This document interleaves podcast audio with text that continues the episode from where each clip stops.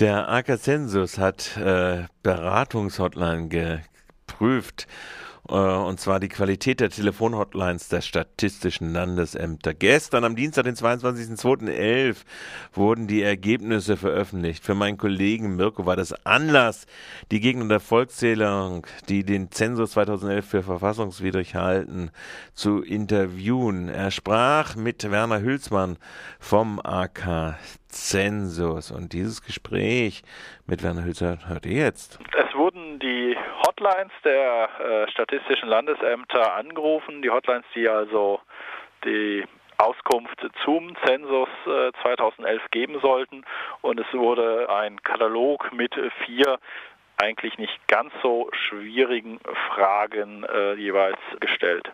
Keine der getesteten Hotlines schnitt bei diesem Test gut ab. Gab keine der befragten äh, äh, Personen oder Hotlines, die alle Antworten korrekt gegeben hätten. Teilweise sind die Hotlines auch sehr schwierig zu finden äh, gewesen, die Nummern für diese Hotlines. Ähm, teilweise waren die Leute nur bezüglich der schon eher seit November laufenden äh, Vorbereitung der Gebäude- und Wohnungszählung überhaupt äh, in der Lage, Auskünfte zu geben. Ähm, das ist eigentlich kein äh, gutes Bild, spiegelt aber wieder, dass ja auch, ich sag mal, allgemein die Bevölkerung äh, noch äh, sehr wenig äh, über die Volkszählung informiert worden ist. Vier Fragen wurden gestellt, unter anderem, ob man den Volkszähler ins Haus lassen muss. Muss man das? Den Volkszähler muss man natürlich nicht ins Haus lassen. Wir haben das ähm, hier immer noch das Recht auf die Unverletzlichkeit der Wohnung.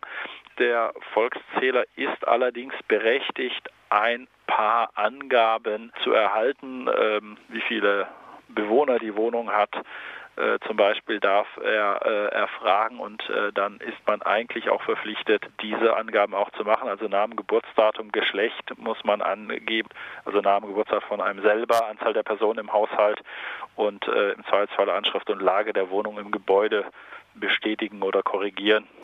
Diese Angaben ist man verpflichtet, ich sag mal, auch an der Tür sozusagen zu machen.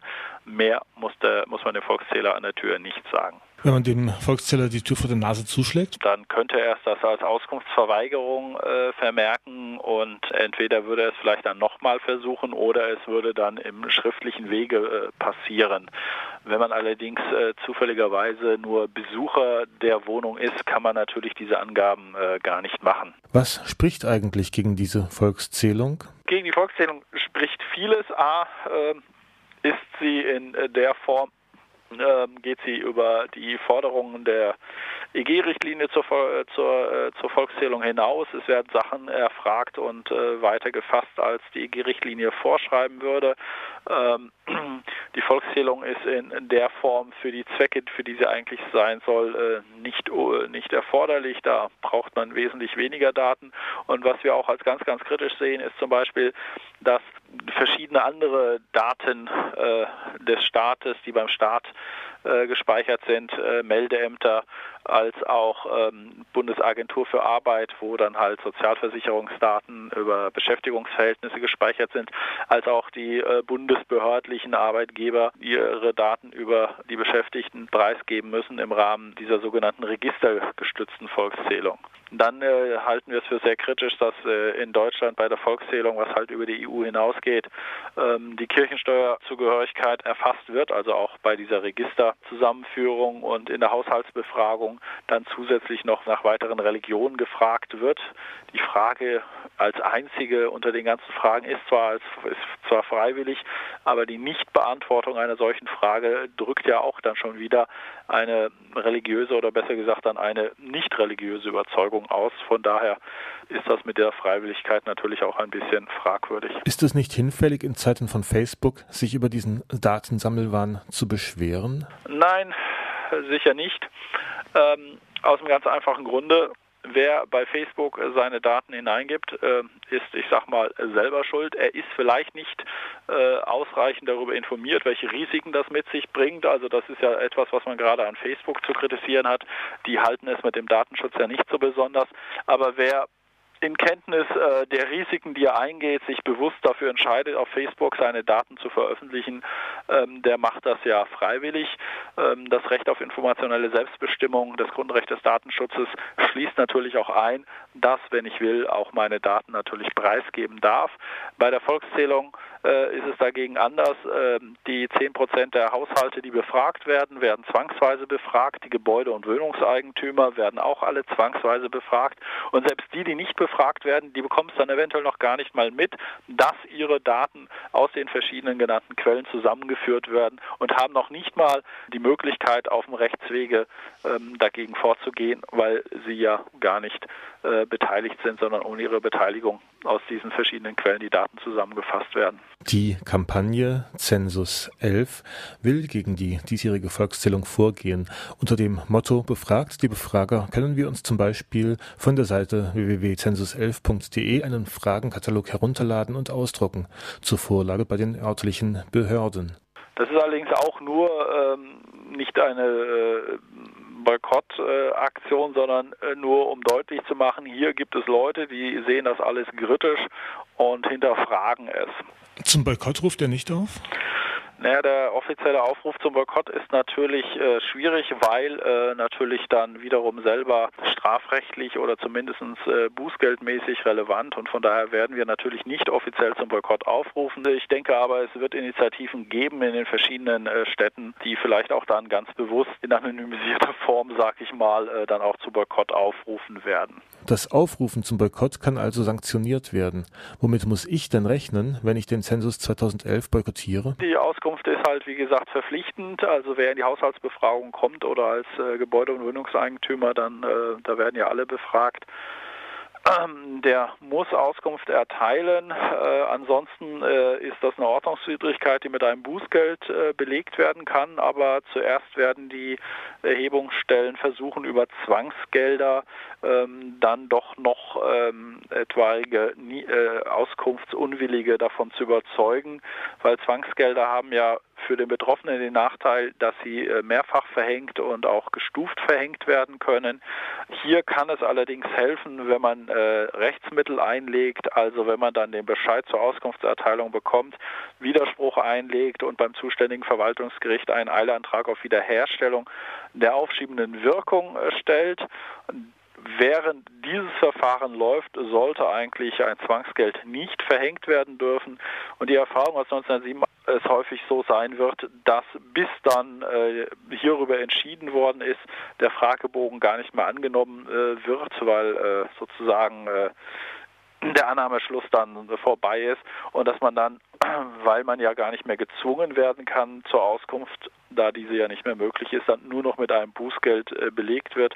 Ich habe das 1987 äh, durchgespielt, also nicht äh, einfach nur boykottiert, sondern wie gesagt diese rechtlichen Schritte eingelegt und bin dann mit einem Bußgeld äh, deutlich unter 100 äh, D-Mark davongekommen. 1987 gab es ja eine breite Bewegung gegen die Volkszählung.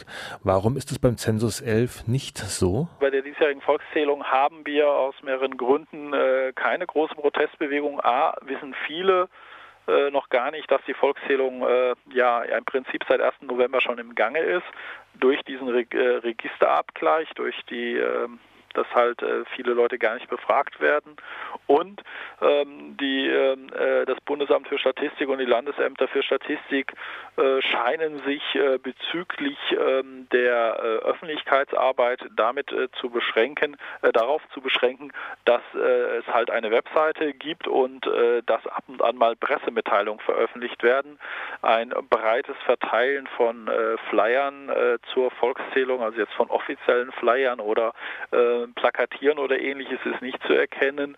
Ähm, und das war 1987 äh, anders. Da wurde natürlich auch schon äh, von den öffentlichen äh, Stellen für die Volkszählung geworben.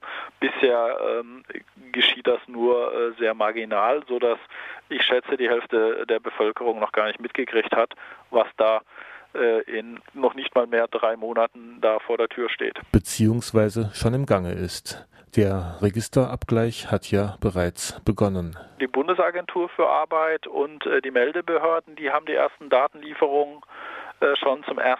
November an die statistischen Ämter gegeben. Zum 9. Mai gibt es dann nochmal eine Lieferung und für alle Fälle, wo es dann halt später noch Korrekturen mit dem Stichtag 9. Mai gibt, gibt es zum 9. August auch nochmal eine Lieferung. Habe ich als Bürger das Recht zu erfahren, ob und welche Daten weitergereicht wurden?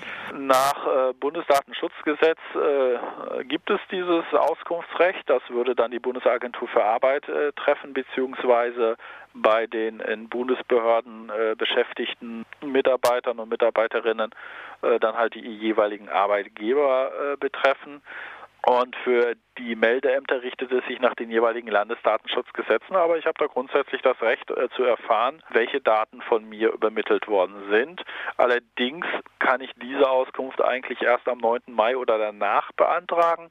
Was man jetzt natürlich schon machen kann, ist vorsorglich mal nachzufragen, hey, liebe Bundesagentur für Arbeit, welche Daten hast du denn überhaupt über mich gespeichert?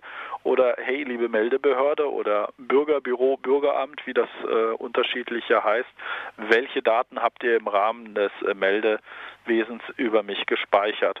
Dann kann ich äh, nach Abgleich mit dem Zensusgesetz genau schauen, was dann voraussichtlich am 9. Mai übermittelt werden wird.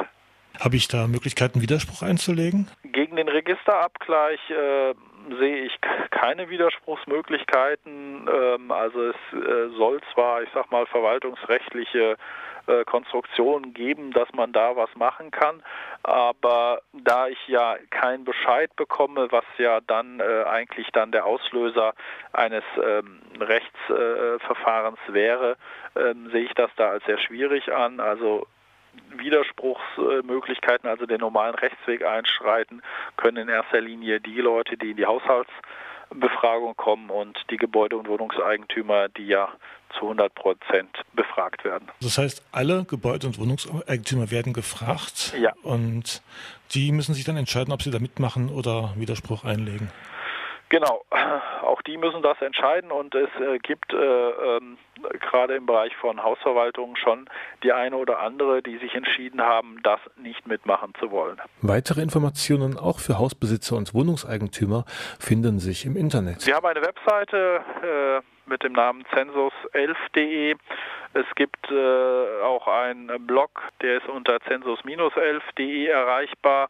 Dort äh, kann man sich dann informieren, was es äh, an Aktionen gibt, welche Informationsmaterialien man wo bekommt und kann sich halt mit kritischen Informationen äh, versorgen, seine eigene Meinung bilden und dann hoffentlich selber auch die kritischen Informationen weiter verbreiten.